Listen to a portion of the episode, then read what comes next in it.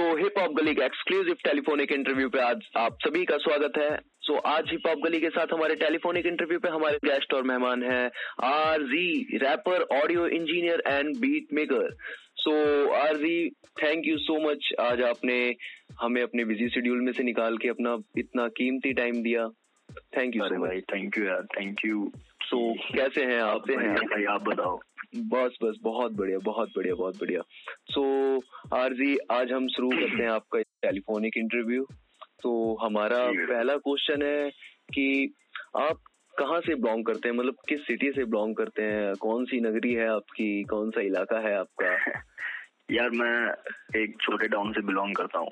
Uttarakhand okay. में काशीपुर नाम का शहर है वहाँ से। ओके हूँ कूल कूल कूल तो हम जानना चाहेंगे आपकी स्कूल लाइफ के बारे में। आपकी स्कूल लाइफ किस तरीके की थी? क्या मतलब कूलनेस होती थी आपकी एक स्कूल लाइफ में? आप जब एक स्टूडेंट थे आपके सर्कल के बीच में कैसे दोस्त थे आपके? भाई यार ये बढ़िया क्वेश्चन है यार मज़ा आ गया। स्कूल लाइफ याद आ जाएगी इस बार में स्कूल लाइफ में यार सबसे बढ़िया लाइफ होती है वो जो जोन होता है ना हम्म। वो सबसे सही जोन होता है भाई लाइफ का। मैं तो कहता हूँ कि यार वो ही जोन होता है जीने का। ये सीन है। तो भाई यार पहले तो भाई मैं एक मुझे सब डांसर कहते थे स्कूल में। तो मैं कॉरिडोर में भी मून वॉक करता रहता था। और लेकिन तब भी यार कोई पट्टी नहीं थी यार मेरे से ना। ट्राई बहुत करता था मैं। तो मतलब हम्म। तुम्हारी कभी कोई गर्लफ्रेंड नहीं रही स्कूल लाइफ में? ऐसा कुछ? गर्लफ्रेंड थी यार मेरी गर्लफ्रेंड थी क्यों नहीं थी यार? गर्लफ्रेंड थी लेकिन यार मेरे काम में ज़्यादा घुसा रहता था।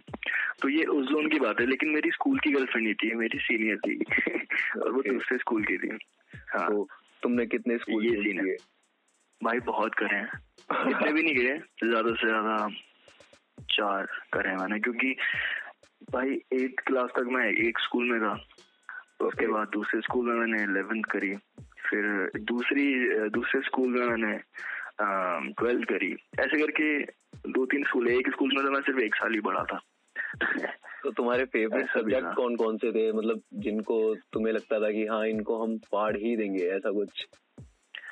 यार फिजिक्स मैथ्स काफ़ी ठीक थी भाई की तो रिश्तेदारों ने पिताजी को राय दी क्या है ये डांस क्या है ये गायकी? मैं ऐसे कोटा पहुँचा पढ़ने आई थी वाह वाह भाई भाई ये भी आने वाली चीज़ें ये हॉस्टल एंथम है मेरी। क्योंकि भाई मैं तो फिजिक्स मैथ्स में सही था। और मुझे ना यार कभी भी रटने वाली चीज़ें समझ में नहीं आती मतलब सर के ऊपर से जाती हूँ साफ़ सीधी बात। जो लॉजिकल चीज़ें होती थी ना हम्म, हम्म। भाई वो मैं बहुत सही कैच करता था और समझाता था लॉजिकली तो यार फिजिक्स और मैथ थोड़ा अच्छा लगता था। करते करते सोचा भाई आई टी वाई टी करूँगा तो कोटा चला गया भाई पढ़ने कोचिंग वोचिंग करने। तो भाई वहाँ पता चला कि यार सेवेंटी परसेंट तो यार केमिस्ट्री की कट ऑफ़ है। और केमिस्ट्री में तो भाई मेरे मेरे सर से ऊपर क्योंकि भाई उसमें रटने का सीन ज़्यादा है। मैं फिजिक्स में नहीं है इतना रटने का सीन समझने का सीन है। तो फिर मैंने कहा यार मैं नहीं करूँगा। बट साइड बाय साइड क्या मैं डांस करता था? और मैं म्यूज़िक सुनता था हिप हॉप सुनता था। हम्म। मतलब रैप नहीं करता था मतलब तब। मैं डांस करता था। तो, तो मतलब तो ये तुमने पहले से सोचा हुआ था कि कुछ भी रट के नहीं करना सीख के समझ के करना है। मतलब जो तुम्हारी फिजिक्स और मैथ थी वही तुम हाँ, अपनी रियल लाइफ में ये ये मतलब मैंने कुछ सोचा नहीं था कि मुझे सोच समझ के करना है। मेरे को मुझे चीज़ें वही समझ में आती थी जो लॉजिकल होती। मैंने यार ये याद के लाइन मैं बार बार क्यों बार बार मगअप कर रहा हूँ? मैं तो यार रॉबोट हूँ क्या? भाई इंसान हूँ यार ये इंसान ने बनाई है चीज़ें इसको समझने की कोई तरकीब है? कैसे बनाई है समझता था मैं। अब यार ये पता है ना स्मॉल टाउन है तो पता नहीं बाहर का मुझे क्या सीन है बड़े स्कूलों में मैं पढ़ा नहीं हूँ भाई बड़े शहर है नहीं छोटा शहर है। यहाँ भाई टीचर भी ऐसे ही होते हैं। जैसे स्टूडेंट होते हैं ना स्टूडेंट ज़्यादा पढ़े लिखे होते हैं टीचरों से तो तुम्हारी टीचर्स के साथ में कितनी अच्छी बनती थी? टीचर से तो भाई सबकी सबकी सभी टीचरों से बनती थी मेरी। क्योंकि मैं बहुत ज़्यादा एक तरीके से चालू था यार। चालू था मैं। हाँ। क्योंकि यार मैं पढ़ता भी था और मैं मतलब वो करते हैं ना कि यार दूसरे को फंसा देता था मैं कि भाई इसने मतलब टीचर को ज़्यादा शक नहीं होता था। क्योंकि भाई मैं उनके सामने था। भाई सीधा बंदा कि ये पढ़ने की कोशिश कर रहा है बट मार्क्स ला नहीं पा रहा है। ला नहीं पा रहा है। ऐसा सीन था मेरा। और ये थोड़ा डांस वांस में भी है तो चलो ठीक है लेकिन ये गुंडागर्दी नहीं करता सीधा बच्चा है। तो भाई दूसरा वाला जो बंदा होते थे ना हम्म। चिल्लाता ना था क्लास में पकड़ा हो जाता था तो मैं नाम लगा रहा था कि भाई इन्होंने किया ये। तो भाई उसको मिली थी मैं बच जाता था। ऐसा होता था सीन। इस बार मैंने हॉस्टल में बहुत काम किया है यार कोटा वोटा में। ओके। ये सीन हम्म। तो यार आपको हिप हॉप के बारे में हाँ आप कुछ कह रहे थे बोली बोली बोली हिप हॉप का ही बोल रहा यार मैं कि हिप हॉप का मुझे पता ही नहीं था कि यार कि मैं हिप हॉप क्या नाम है हिप हॉप के अंदर जा रहा हूँ या वो चीज़ मुझे अट्रैक्ट कर रही है। वो बड़े हो गए जब मुझे नॉलेज मिली तब मुझे पता चला हिप हॉप के बारे में। ये सीन है भाई। ये भी है स्कूल के टाइम में। तो आपका इंटरेस्ट कब से आया हिप हॉप में रैपिंग में? बेसिकली रैपिंग में रैप में जो ये रैप कल्चर है। Alright hmm, hmm, hmm. यार मैं एक गेम खेल रहा था GT San Andreas okay San Andreas मैंने भी अपने बचपन में हाँ। खेली नहीं है बट देखी है। क्यों भाई खेली क्यों नहीं है? डर लगता था गोली ना पड़ जाए। वो जो जॉयस्टिक होती थी वो कंट्रोल करनी सबसे टफ होती है उसमें तो यार फीफा खेलने में ज़्यादा मज़ा आता था लेकिन साइड खेलने में तो भाई अपना कीबोर्ड और माउस के साथ मज़ा आता था। वो जॉयस्टिक पकड़ के ऐसा लगता था कि कोई एफ़ एन वो एफ़ वन का स्टेयरिंग हमारे हाथ में है ऐसा कुछ। अरे यार तो भाई ये सीन था मैं तुम्हें बताता हूँ। तो यार गर्मियों की छुट्टियों में पीसी था। गेम सॉल्व करते थे मैं और मेरा एक दोस्त था उसको मैं नेगी बोलता हूँ okay. वो हम दोनों साथ में लगा रहे थे कि भाई ये मिशन पार करेंगे मिशन पार करते करते करते मैं गेम में घुस गया बहुत ज़्यादा घुस गया तो यार हम्म। मैं ना उसमें जो लोग थे जो एनिमेशन थे ना हम्म। उनकी जो स्टाइल था उन उसको एडॉप्ट करने लग गया तो उसमें भी काफ़ी मिशन होते थे हाइड्रोलिक के साथ मिशन होते थे। तो हर समय ना जब भी डांस क्लब में जाता था हम्म। तो यार मैं हमेशा ना उसमें एक बंदी बैठाने का होता था उसमें एक बैठा लेता था गाड़ी में बैठाता था। तो मैं अपने एक तरीके से लाइव जीता था उसके अंदर की यार ये मुझे चाहिए ठीक है? तो मैं जाता था जब मैं क्लब में जाता था तो वहाँ पे स्नूप डॉग का गाना बजता था। गाने का नाम था नथिंग पर चीप ओके ये ट्रैक मेरे को काफ़ी अट्रैक्ट किया था। तो फिर मैंने धीरे धीरे धीरे देखा देखा तो ये सिर्फ़ गाने सुनता था मैं। लेकिन मुझे तब भी नहीं बता था कि दिस इज़ हिप हॉप या कल्चर है या जो भी है। बट मेरे को बहुत अट्रैक्टिव लगता था। ठीक है और तब जो गाने में सुनता था और भी चीज़ें हम्म, हम्म। तो जैसे अपना इश्क इश्क फैक्टर सुनता था मैं पहले। उनके गाने आते थे हार्ड कॉर हो गया हरी सिंह नए नए आए थे उस टाइम ओके ओके तो एक ऑन बहुत चला था उस टाइम एक ऑन मेरी प्लेलिस्ट में एक ऑन ही पड़े हुए थे। एक ऑन फिफ्टी सेंट और स्नूप डॉग ये तीनों का मैं बहुत सुनता था पहले फिर धीरे धीरे मैं जेजी पे आया धीरे धीरे मैंने सारे आर्टिस्ट एक्सप्लोर किए। तो जो मेरे फेवरेट आर्टिस्ट हैं वो जैसे टिम्बल लैंड हो गया ओके म्यूज़िक बनाते हैं टिम्बल लैंड हो गया। और जेजी हो गया टी आई जो एक रैपर है वो मेरे को बहुत पसंद है। उनसे मेरे को बहुत वाइब आती है क्योंकि यार वो थोड़ा मोटिवेशनल स्टफ़ निकालते हैं। ओके ये सीन है। सो so, ऐसा वो कौन सा टाइम था जब आपको लगा कि आपको एक म्यूज़िक करियर के तौर पे कुछ करना चाहिए अपनी लाइफ में? हम्म। तो उसके पीछे क्या स्टोरी यार मैं यहाँ से दिल्ली गया था। दिल्ली में मैं एक बिग डांस सेंटर करके एक डांस स्टूडियो है। वहाँ पे मैं डांस सीखता था। ओके साइड बाय साइड मुझे म्यूज़िक में इंटरेस्ट था हिप हॉप में इंटरेस्ट था। हम्म। तो मैं स्टूडियो में जाके डी सिंह है उनसे मैं रैप मतलब पूछता था कि क्या है ये? तो उन्होंने सिखाया मुझे कि भाई ये चीज़ लिखते हैं चीज़ कम क्या नाम है कमर्शियल है ये चीज़ अंडरग्राउंड है ये है वो है। दिल्ली में मैं अशोक भैया से भी मिला उन्होंने मुझे काफ़ी कुछ सिखाया कि कैसे रिकॉर्डिंग करते हैं कैसे क्या करते हैं क्या चीज़ बिकती है क्या चीज़ नहीं बिकती है है ना? तो काफ़ी छोटी छोटी चीज़ें मेरे को सीखने को वहाँ मिली। उसके बाद क्या हुआ? पता चला कि यार एक होता है ना दिमाग में कि यार डांस पहले से कर रहे हो कर रहे हो तो हम्म। मुझे मैं थोड़ा सा डिस्ट्रैक्ट हो गया बीच में। उसके बाद मैंने सोचा यार लेट्स गो टू मुंबई तो हाल फ़िलहाल में मेरा दिल्ली में रिलेशनशिप भी था।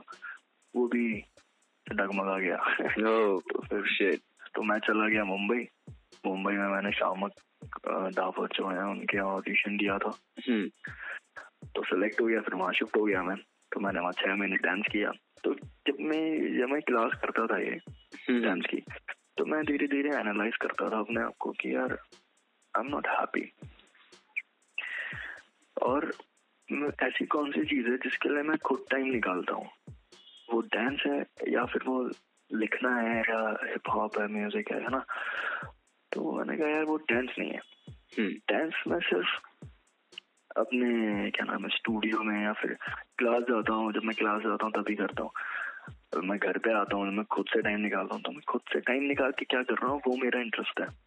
वो मेरी चीज़ है। तो मैंने डांस की कोर्स भी पूरा खत्म कर लिया। मैंने कहा यार this is my stuff this is what I want do तो सिर्फ़ इसी को अपना करियर फाइनल कर लिया। बहुत बहुत अच्छे बहुत अच्छे। तो आरजी भाई हमारा एक क्वेश्चन और है आपसे। ये सबके लिए ज़रूरी होगा कि आपका जो नाम है आरजी तो इसके पीछे क्या कहानी थी? क्योंकि ये एक जीवन भर आपके साथ में रहने वाला एक नाम है जिससे आपको लोग एक कलाकार के तौर पे जानेंगे। हम्म। तो लोगों को आपके रियल नेम के बारे में भी कुछ बताइए। हाँ शॉन रियल नेम यार मेरा रमन रमन है। Okay okay. और रमन का मतलब होता है क्यूपिड क्यूपिड को हिंदी में बोलते हैं कामदेव। ओके दूसरा सीन है आरजी आरजी मेरा स्टेज नेम है। तो ये मेरा स्टेज नेम है ये मैंने सोचा क्योंकि जब मैं सीख रहा था ना चीज़ें हम्म। मैं देखा यार हर आर्टिस्ट का एक खुद का नाम है। हम्म। ये क्यों है किसने जो नाम रखा है वो क्यों नहीं यूज़ करता है तो उन्होंने बताया कि यार हमें पता नहीं होता बचपन में नाम रख दिया जाता है ये हमें आइडेंटिफाई नहीं करता हम्म। हमारी क्या आ, हमारी मतलब क्या पहचान है हमें हमें क्या बुलाया जाए हमें किस चीज़ के लिए जाना जाए हम्म। ऐसा क्या है मुझमें जो मेरा नाम से पता चल जाए लोगों को ओके okay. तो ऐसा करके मैंने देखा यार क्या चीज़ें हैं ये। और थोड़ा सा एक यूनिक चीज़ भी होती है कि यार आर्टिस्ट की पहचान हो जाती है कि दिस इज़ कि और, और किसी का नाम नहीं होता ऐसा। बस यार तो मैंने सोचा कि यार आरजी नाम रखता हूँ आरजी क्यों रखता हूँ। मैंने बहुत रिसर्च करी सोचा सोचा। पहले मैंने बहुत अजीब अजीब नाम रखे थे भाई। सब हटा गया एक फाइनल नाम रखा था। क्यों? क्योंकि मैंने समझा था कि यार अच्छा ये है ये कनेक्शन है भाई और अच्छा भी लग रहा है। क्यों? जो मेरी स्पेलिंग है नाम की वो है डबल ए आर जो एक रेयर स्लैंग है जिसका मतलब है कि फुल फॉर्म है एट एनी रेट और जैसे मैं जे जी वेजी सब सुनता था जी जी बहुत सुना था मैंने ठीक है? तो मैंने कहा आर करके ना एक अधूरा सा नाम लग रहा है। हम्म, हम्म। इसका एंड कैसे किया जाए? तो मैंने जी लगाया ठीक है? ओके तो मैंने देखा यार ये ये तो सही हो गया है तो ए टू जेड हो गया। कूल हो गया। है। मतलब ए टू जेड हो गया ये मतलब एट एनी रेट तो ये मेरे को ऐसे डिफाइन करता है कि यार मैं बहुत कमिटेड आदमी हूँ मैं जब मतलब ज़ुबान का पक्का आदमी हूँ कि मैं कुछ बोलता हूँ। हम्म। कि यार दिस जब किसी को प्रॉमिस करता हूँ तो भाई मैं हमेशा करता हूँ पूरा। फिर मैं उसमें अपना नुकसान फ़ायदा नहीं देखता। तो क्या आज तक कभी ऐसा कुछ हुआ है कि कोई प्रॉमिस तुमसे टूटा है? नहीं यार क्योंकि मैं वही प्रॉमिस करता हूँ जो मेरे से हो। पाता है ये सीन है। तो इसलिए आर जी नाम रख दिया भाई हमने। Okay great great great great great so आप इंस्पायर किस आर्टिस्ट से हुए? मतलब ऐसा कौन सा आर्टिस्ट था जिसको सुन के आपको माइंड में हिट आई कि हाँ हिप हॉप में कुछ दम है? यार पहली बात तो भाई हमारी लैंग्वेज है हिंदी। ओके बहुत सही है हाँ। तो भाई जो मेरे को चस्का चला था ना इस चीज़ का हम्म। भाई वो चला था मुझे बोहिमिया से और हनी सिंह से। ओके उसके बाद मैंने सबको रिसर्च किया ही किया। फिर यार मेरे को जो एक का है वो बहुत अच्छे लगता है। ये हार्ड कॉर मैं सुनता था भाई। तो ये सब चीज़ें हम्म। हमारी बचपन की हैं यार। ये ये सुन के तो हमें पता लगा भाई हिंदी में क्या होता है क्या चीज़ें लिखी जाती हैं। क्योंकि हम अपने पास से अपना फ्यूचर देख सकते हैं ना प्रेजेंट में रह के। और यही सीन होता है। तो यार इंस्पायर जो मेरे को अगर बाहर के आर्टिस्ट बोलोगे थे क्रिस ब्राउन हम्म, हम्म। मेरी एक इंस्पिरेशन है। क्योंकि भाई वो बंदा हर चीज़ करता है। तो जब मैं एक चीज़ फेस कर रहा था अपनी लाइफ में यहाँ पे कि हर कोई बोलते थे आप एक डांसर हो या आप एक रैपर हम्म, हो या आप एक लिरिसिस्ट हो आप क्या हो? तो यहाँ पे एक प्रॉब्लम थी थोड़ी मेंटालिटी में कि यार ये चीज़ है एक आदमी को एक टैग लगा दो तो कि वही है ज़िंदगी भर वही करता रहेगा। तो ये सीन है तो क्रिस ब्राउन क्या करता है भाई वो डांसर भी है वो एक अच्छा परफॉर्मर है हम्म, वो एक म्यूजिशियन है ग्राफिटी आर्टिस्ट है एक सिंगर है। तो भाई क्रिस ब्राउन को मैं बहुत सुनता था यार क्रिस ब्राउन ही मेरी एक इंस्पिरेशन थी। तो शायद कहीं ना कहीं इसलिए मैं एक डांसर भी था। ओके ओके ओके जो आपके लिरिक्स लिखने का तरीका है जिस वे में आप अपने लिरिक्स लिखते हैं तो हाँ भाई।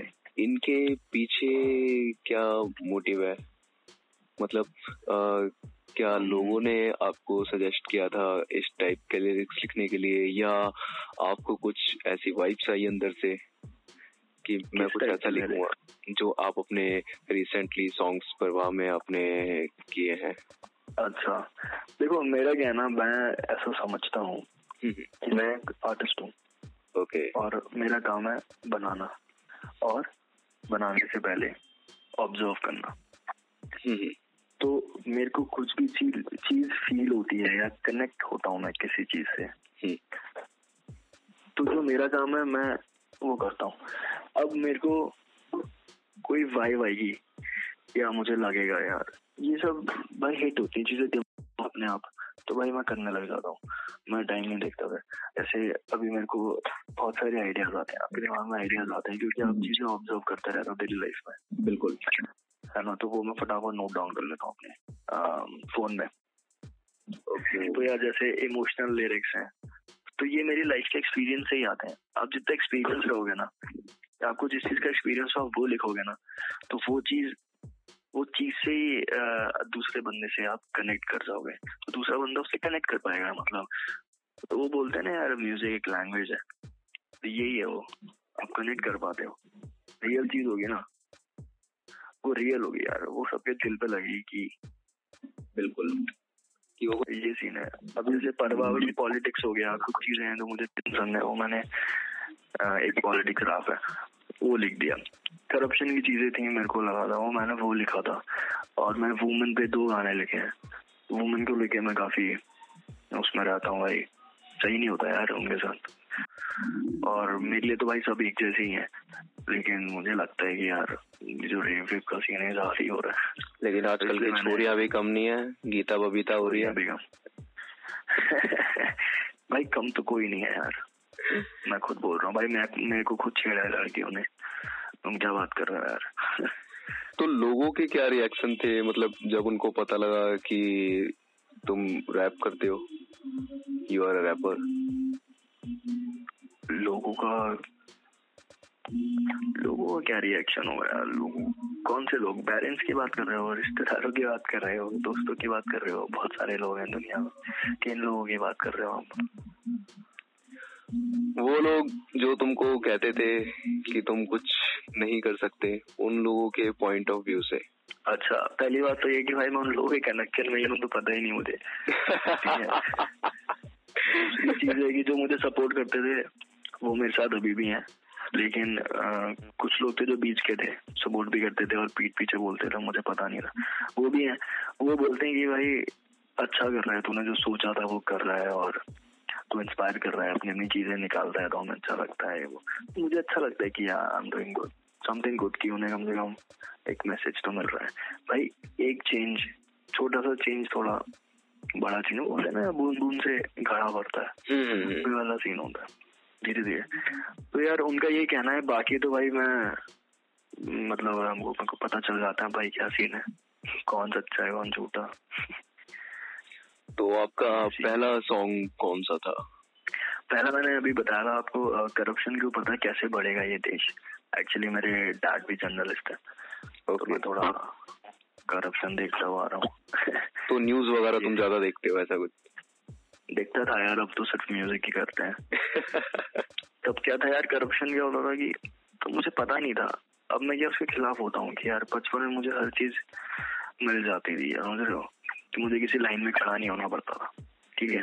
बट हम्म। वो पता चला कि भाई ये चीज़ें सही नहीं है। अब मैं करता ही नहीं हूँ मैं लाइन में खड़ा होता हूँ भाई। कुछ भी हो चाहे पापा का कुछ भी हो नाम वाम मेरे को नहीं भाई मैं खड़ा हूँ। गलत है यार क्योंकि ये चीज़ मैंने सीखी है। मतलब सेल्फ मेड हाँ भाई जब मुंबई गया ना तो वहाँ मेरे पापा का नहीं था भाई सीन वहाँ मुझे हर चीज़ खुद करनी पड़ रही थी। तो मैं सोचा यार, तब जैसे और जहाँ से जिसका सीन वहाँ पे था, वो भाई लाइन के आगे भाग गया तो मेरे को बहुत बुरा लगा। मैंने कहा, यार, ये तो कर्मा है। ये सीन है। सीखते सीखते चीज़ें मैंने बदली हैं अपने बदली हैं, खुद को भी बदला है म्यूज़िक बदला है। ये ये भाई ऑर्गेनाइज होता रहो, सीखते रहो गलतियों से। लेकिन भाई, गलत चीज़ में कभी साथ मत दो। बिल्कुल दिमाग से काम करो। हाँ। तो आरजी, अभी तक आपने कितने ट्रैक्स अपने निकाले हैं? यार मेरे मेरा एक तो मेरा मेरे खुद के चैनल से निकला है। चील्स करके एक। Okay. जो सारे ऑडियो प्लेटफॉर्म्स पे भी अवेलेबल है। हाँ, हाँ. सावन पे जिस पे भी है। और आई पे है। Okay okay. एक तरीके से वो सेलिब्रेशन ट्रैक है। लोगों ने अल्कोहल लेकर के नाम दे दिया क्योंकि हम्म। दारू की बातें हो रही है। यार सच है भाई ऑब्ज़र्व करके लिखता हूँ भाई मैं। ऑब्ज़र्व करा है वो प्रॉपरली ऐसा थोड़ी यार कि ऐसा मतलब लोग ऐसा कर देते हैं कि भाई दुनिया में ब्रह्मचारी हो रहे हैं भाई कुछ करते ही नहीं है। ऐसा सीन है ऐसा नहीं होता ना। आ जाते हैं भाई मज़ा आता है ऐसे लोगों को देख के मुझे बहुत मज़ा आता है। चलने वालों को चलाने में जो मज़ा आता ना भाई वो तुम्हें यह मज़ा। तो कितने ट्रैक्स थे आपके? हम उस क्वेश्चन पे हैं अभी। चीज़ परवा वाई परवा परवा एक पॉलिटिक्स के ऊपर है उसमें म्यूज़िक भी मेरा है। चीज़ में भी म्यूज़िक मेरा है लिरिक्स मेरे हैं सब मेरा है। और मिक्स मास्टर जो किया था चीज़ का हम्म, हम्म। वो किया था शुभम भाई ने। शुभम जेडॉन एक मेरा दोस्त है। और ये ये ट्रैक मेरा थोड़ा करीब है क्योंकि यार इसमें ना बहुत मेहनत करी थी, क्योंकि मेरे खुद से खुद किया था सब कुछ। मतलब इसकी प्लानिंग इसका ज़ीरो से स्टार्ट करना और इसका शूट का अरेंज करना, कम बजट में कैसे करना है, क्या करना है, कैसे कॉन्टेक्ट करना है। लकीली मैं एक एक आर्टिस्ट है द्रीजा करके। हम्म। उनका असिस्टेंट था मैं भी ठीक है? तो उनके असिस्टेंट होने से मेरे को फ़ायदा मिला कि मेरे थोड़े कॉन्टेक्ट्स बने कॉन्टेक्ट्स बनने के मैं केस निमानशी करके हैं डायरेक्टर और डीओपी जिन्होंने चेयर्स का वीडियो बनाया। हम्म। तो उनको भी अच्छा लगा गाना। तो वहाँ बैठ के मैं बीटे बनाता था। तो उनको अच्छा लगा था उनके स्टूडियो में। तो फिर ऐसे ही कोलाबरेट किया हमने। उन्होंने काफ़ी सपोर्ट किया मुझे सबने। और मेरी हिम्मत थी और उनकी उनके सपोर्ट की वजह से मैं थोड़ा और स्ट्रॉन्ग हुआ और मैंने किया। चीज़ निकाला। एक ट्रैक बनाने में बहुत काम होता है प्रोडक्शन होता है ये होता है वो होता है। मेरे को बस एक्सपीरियंस करना था खुद पे कि यार मैं खुद कर पाऊँगा नहीं कर पाऊँगा। ठीक है यार गाने में और बना लूँगा। पर मुझे करना था। कर लिया। एक होता है ना भाई कीड़ा हो गया। तो वो निकाल दिया चीज़ उसके बाद मैंने निकाला परवा। परवा पॉलिटिक्स के ऊपर अभी अभी निकाला है। Okay. एक मेरा वुमेन्स को वुमेन्स के ऊपर वाई क्वेश्चन था एक बहुत बड़ा। ये क्वेश्चन है काफ़ी हम्म। जो लोगों को अपने आप से पूछने चाहिए। तो ये वुमेन एम्पावरमेंट के ऊपर है या मतलब एम्पावरमेंट की बात नहीं करूँगा एक तरीके से लोगों से क्वेश्चन है कि ऐसा क्यों है। कोई सड़क पे पड़ा है क्योंकि ये मैंने गाना तब लिखा था जब दिल्ली में रेप वाला बहुत बड़ा केस हुआ था जो। हम्म, निर्भया कांड। निर्भया कांड बोलते हैं हम। हम्म, हम्म। तो ये तब मैं छोटा था मतलब दिल्ली में था तब मैंने लिखा था ये। लेकिन इसको फिनिशिंग मैंने मुंबई में दी और हर गाने की ना भाई एक डेस्टिनी होती है। आपको पता ही नहीं होता है। तो ये मेरा शिमारू से आया था। शिमारू okay. दो लाख से ज़्यादा व्यूज़ भी आए। बट यार लोग तक मुझे बड़ी प्रॉब्लम आ रही है। लोगों तक चीज़ पहुँचाने में। तो मैं उस पर काम कर रहा हूँ अभी चीज़ें और बना रहा हूँ। एक मुंबई गाना है मुंबई मुंबई करके। उसमें मेरा दोस्त है मेजर। उसने थोड़ा सा कोरियोग्राफ भी किया है उसने भी काफ़ी सपोर्ट किया है। मतलब ये वो लोग हैं जिन्होंने मुझे सपोर्ट किया यार। जिन्होंने हम्म। मेरी चीज़ समझी। मैंने म्यूज़िक बनाया मैंने रिकॉर्ड किया मैंने गाना बना दिया। अब क्या करूँ? तो अब मुझे भी मेरे पास पैसा नहीं था भाई तो मेरे ये लोग काम आए उन्होंने मुझे सपोर्ट किया है। तो ये चीज़ है तो मैं चाहता हूँ कि भाई भगवान करे मैं या वो जब भी कोई भी ऊपर जाए तो भाई एक दूसरे को साथ लेके आगे बढ़े। ये बिल्कुल बिल्कुल। यूनिटी बहुत ज़रूरी है। बहुत ज़रूरी है अकेले क्या कर लोगे? अकेले आपके पास पैसा भी होगा तो क्या कर लोगे यार? हर काम में एक परिवार का होना ज़रूरी है। बहुत ज़रूरी है बहुत ज़रूरी है। समझना यूनिटी साथ चीज़ें मेंटेन रहती है। हर किसी का एक काम होता है बोलते हैं जिसका काम उसी को साझे। हम्म, बिल्कुल बिल्कुल बिल्कुल बिल्कुल। तो आपके फेवरेट आर्टिस्ट कौन थे? फेवरेट तो यार मैं सभी सुनता था। ये सीन है यार सभी अच्छे लगते थे। फेवरेट में कौन था?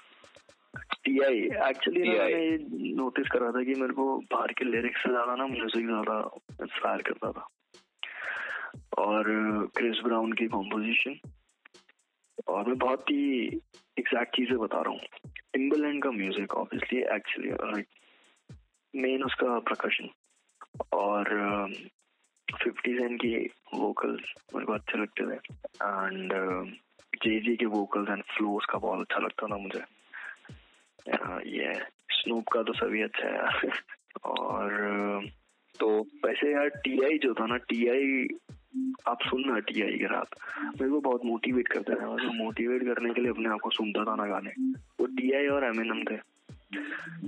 ओके तो आपको क्या लगता है कि मतलब अगर आप अपने प्रोड्यूसर के साथ में काम कर रहे हो तो किस तरीके के रिश्ते उसके साथ में आपको रखने हैं?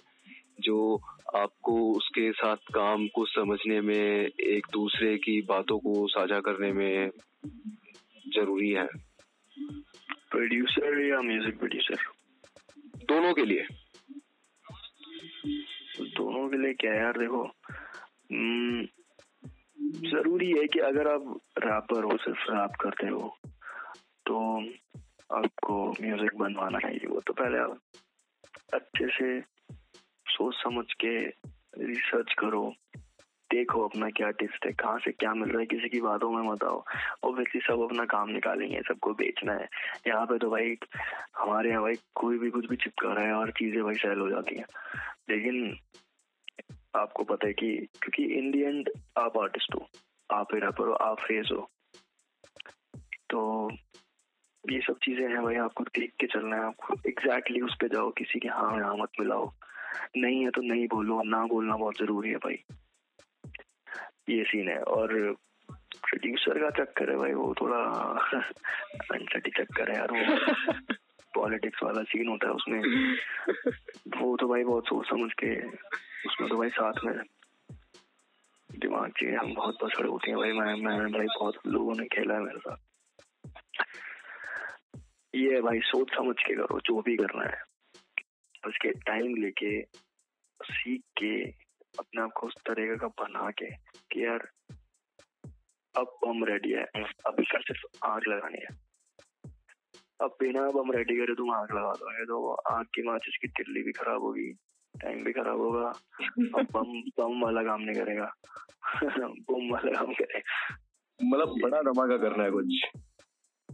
और क्या यार धमाका धमाके करो ना धमाके में फ़ायदा है। खुशी में फ़ायदा नहीं है भाई। खुद सीखना है तो फुस्सी कर लो। सीखने के लिए जैसे मैंने काफ़ी चीज़ें करी हैं भाई एक्सपेरिमेंट्स करता रहता हूँ। लेकिन सीखना है ना क्योंकि मुझे मैं सीखते सीखते क्या है कि पहले पता नहीं था कि भाई ये होता है वो होता है। अब किसी को म्यूज़िक में जाना है तो बहुत सारे कोर्सेज भी अवेलेबल है। आदमी खुद भी सीख सकता है। ठीक है? ये भी चीज़ें हैं। लेकिन अपने आप से कभी झूठ मत बोलो भाई। ये मैं साफ़ साफ़ बताऊँगा कि झूठ नहीं बोलना। क्योंकि मैंने बहुत बोला यार। मैं झूठ बोलते बोलते कंफ्यूज होता था ये वो। मैंने अब जाके अब जो है सब सॉर्टेड है कि I know what I am doing ये चीज़ें होती हैं और ये टाइम के साथ ही आते हैं यार। जब आपके साथ होंगे ना जब आपके साथ धोखे होंगे जब आपको पता चलेगा तब आप थोड़ा पता चलेगा आपको एग्जैक्टली मैं क्या कह रहा हूँ। यही है। फूक फूक के पैर रखो लेकिन तभी मत फूको कि यार फूकते रह जाओ पैर ही नहीं रख पाओ। ठीक है कभी कभी हिम्मत करके रखना पड़ता है यार कुछ चीज़ें होती हैं रिस्क लेना ही पड़ता। ये सीन होता है। तो लोगों का क्या फीडबैक था आपकी पहली वीडियो के ऊपर? पहली वीडियो पे यार काफ़ी लोगों को मैंने क्योंकि पहली बार था यार लिखा था मैंने रैप और मैं कोई जानना था कि भाई कैसा यू नो लोग सोचेंगे क्या लिखा है क्या उनके रिव्यूज़ आएँगे। तो मेरे लिए तब यार 500 व्यूज़ ना. पाँच लाख जितने थे इतने ज़्यादा थे वो 500 व्यूज़. तो यार मैं लिरिक्स वीडियो बनाई और अपलोड कर दी यूट्यूब पे. तब सोचता था मैं कि यार यूट्यूब पे डालने से भाई फ़ेमस हो जाएँगे. यूट्यूब पे डालने से लोगों तक पहुंचेंगी चीज़ें. जब डाला तो पता चला भाई नहीं डाल के पहुंचानी भी पड़ती है. ऐसा हमारा ही काम होता है। हाँ, सबको सुनाता था यार, मैं मैं कभी भी अननोन लोग थे, उनको सुनाया था फीडबैक किया फीडबैक वहाँ से भाई मेरा कॉन्फिडेंस बढ़ा था बहुत ज़्यादा। मुझे लगा था यार कि मैं अब लिख अच्छा रहा हूँ। ठीक है? आराम से काम करो, करते रहो, उसको पकड़ते, करते रहो, लिखते रहो, सुधारते रहो। है जो रापर उन्होंने भी मुझे बताया। मानिक बटेजा जो है, उनसे मैंने डांस सीखा है, लेकिन वो एक बहुत अच्छे सिंगर भी हैं। ठीक है? तो उन्होंने भी मुझे काफ़ी गाइड किया तो वो उस मतलब दिल्ली का समय है ये मेरा, जब मैंने पहला निकाला तो लोगों ने बोला कि यार बढ़िया है गुड वर्क तब मेरे, तब जो भी मेरे को डांसर समझते थे तो वो मतलब मेरी जो इमेज थी, वो एक रैपर में चेंज हो गई थी। ठीक है, इतनी बड़ी ऑडियंस नहीं थी। पाँच सौ लोग सोचे थे, आठ सौ व्यूज़ आ गए थे भाई, बहुत थे मेरे लिए। मैं सोचता था भाई वो भाई, आठ सौ लोग देख रहे हैं। फिर वो धीरे धीरे ग्राफ बढ़ना ही है, धीरे धीरे धीरे धीरे बढ़ेगा। अब मुझे प्रोसेस पता चल गया काम कैसे करना है, क्या करना है तो पूरे टाइम का होता है भी होता है हमें अपने पैर रखने पड़ते हैं ऑब्ज़र्व करना पड़ता है, फिर सीखना होता है, बिल्कुल। फिर उसे अप्लाई करना होता है। यही प्रोसेस है यार। तो पहले के मुकाबले आज अगर हम देखें तो कितनी इम्प्रूवमेंट आपके काम में हुई है? भाई इम्प्रूवमेंट बहुत है यार। और इम्प्रूवमेंट मैं ये कहना चाहूँगा तभी आती है जब आप रेगुलरली काम करते रहो। और अपनी गलतियों से सीखते रहो और उसको ऑर्गेनाइज करते रहो। तो यार इम्प्रूवमेंट अच्छा है। अभी मेरा काम, अभी मेरे को काम भी आता है। मैं एड्स भी बनाता हूँ और बैकग्राउंड भी करता हूँ। म्यूज़िक भी बनाता हूँ मतलब बीट्स भी बनाता हूँ। और अब मेरा काम अच्छा है यार। मिक्स भी अच्छा है। धीरे धीरे प्रैक्टिस होती है भाई इस चीज़ की, लिखने की भी प्रैक्टिस होती है और अपना म्यूज़िक की भी प्रैक्टिस होती है। तो काम काफ़ी अच्छा है अभी, और अच्छा करना है भाई, बस करते रहना है और सीखते रहना है और ऑर्गेनाइज होते रहना है, क्योंकि यार सीखना तो कभी बंद नहीं होगा। सीखते सीखते यहाँ तक पहुँचे और सीखते सीखते आगे पहुँचेंगे। बिल्कुल, और ऐसे ही और बढ़िया और बढ़िया, और और बेहतर करते जाएँगे और लास्ट में आग लगाएँगे हाँ भाई चिंगारी से शुरू करेंगे, तभी तो आग लगेगी। तो अपकमिंग आर्टिस्ट के बारे में आप क्या कहना चाहेंगे? जो नए आर्टिस्ट मार्केट में आ रहे हैं, जो आज की डेट में अपना करियर स्टार्ट कर रहे हैं, जिनको लगता है कि हाँ हिप हॉप में वो अपने आप को एक नए कलाकार के तौर पे पेश कर सकते हैं तो उनको क्या कुछ ऐसी नई सलाह जिनसे वो सीख सके और अपनी गलतियों को करने से बच सके? यार मैं सभी रैपर्स प्रोड्यूसर्स सब के लिए मैं यही चीज़ कहूँगा। क्योंकि यार मैं भी अभी सीख ही रहा हूँ और मैं सिर्फ़ अपने एक्सपीरियंस से ही बोलता हूँ। तो मेरा एक्सपीरियंस ये है कि आप पहले आप सीख लो चीज़ों को जानो। एग्जैक्टली exactly, उसके बारे में रिसर्च करो ये बहुत ज़रूरी है। अब कुछ ऐसी सोच के आई नो कि यार मन में एक आग होती है एक फैक्टर होता है कि भाई फाड़ देंगे अब ये कर देंगे वो कर देंगे। हम्म। ठीक है। बट वो चीज़ आपको टाइम वेस्ट भी कर सकती है। तो उस चीज़ को यूज़ करो एक सही वे में। अपनी चीज़ को जानो रिसर्च करो। ठीक है? फिर एक्सपेरिमेंट करो। तुम कर सकते हो, नहीं कर सकते, क्या कर रहा है? मतलब एग्जैक्टली रिसर्च करके देन गो फॉर इट और जब चले गए हो तो मेरा ये कहना है कि यार, इस चीज़ में पेशेंस चाहिए, और प्रैक्टिस चाहिए, और एक्सपीरियंस चाहिए। और आपका काम बोलता है। इन दी एंड काम बोलेगा बस और कुछ नहीं। So thank you so much शारजी आज आपने अपना बहुत ही बढ़िया टाइम हमारे साथ में दिया। बहुत ही अच्छा लगा आपसे बात करके। आयु नहीं भाई यार मैं भी दिवाली पे घर ही आया हूँ यार। मेरे को भी अच्छा लगा आपसे बात करके और बहुत बहुत शुक्रिया कि ऐसे मेरे को अपनी स्टोरी बताने का मौका मिला। बिल्कुल मैं उम्मीद करता हूँ कि आपके आने वाले ट्रैक और सुपर डुपर हिट हो। मतलब एक अच्छी ऑडियंस आपको मिले एक ओरिजिनल ऑडियंस मिले ना कि कोई फेक व्यूज़ की तरह हम कोई हाइप लेके उछले ऐसा कुछ। तो आप बहुत यार फेक फेक व्यूज़ से फेक व्यूज़ की औकात होती ना तो भाई मिलियन हो जाते अभी तक बिल्कुल बिल्कुल। आप ये सीन है भाई। थैंक यू सो मच यार। यो आपसे बात करके हमें बहुत अच्छा लगा सच में आरजी सेम यार मैन सेम यार ऐसा लगा आज आपको हमारे साथ में डिस्कस करके। भाई भाई बहुत मज़ा आया भाई बहुत मज़ा आया। अच्छा लगा। एक तो यार इंटरव्यू वाली फील नहीं आई इसका ज़्यादा भाई से ही बात कर रहा हूँ गाने सुन के ऊपर गाने बनेंगे अब। तो भाई ये सीन है बहुत अच्छा लगा यार थैंक यू सो मच और हिप हॉप गली बहुत ही सही प्लेटफॉर्म है एक इंडिपेंडेंट आर्टिस्ट के लिए। क्योंकि भाई जैसे मेरा आज इंटरव्यू हुआ एक तरीके से तो ये बहुत एक मतलब फ़ायदे की चीज़ है एक आर्टिस्ट के लिए क्योंकि लोगों को जानना बहुत ज़रूरी है कि आर्टिस्ट कैसे क्या कर रहा है उसकी लाइफ के बारे में। वो गाने सुने तो क्यों सुने और क्या है उसकी स्टोरी ना? एक आर्टिस्ट क्या है? तो ये क्या होता है कि एक नाम के बाद बंदे को ये चीज़ें एक्सपीरियंस करने को मिलती हैं। लेकिन हिप हॉप गली जो है वो एक ऐसा प्लेटफॉर्म दे रहा है लोगों को कि आप एक इंडिपेंडेंट आर्टिस्ट को एक बहुत अच्छा सपोर्ट मिल रहा है मेरे तो ये बहुत बड़ी बात है और बहुत अच्छा है। मैं अपने आप को खुश किस्मत समझता हूँ कि मैं इसका पार्ट बना।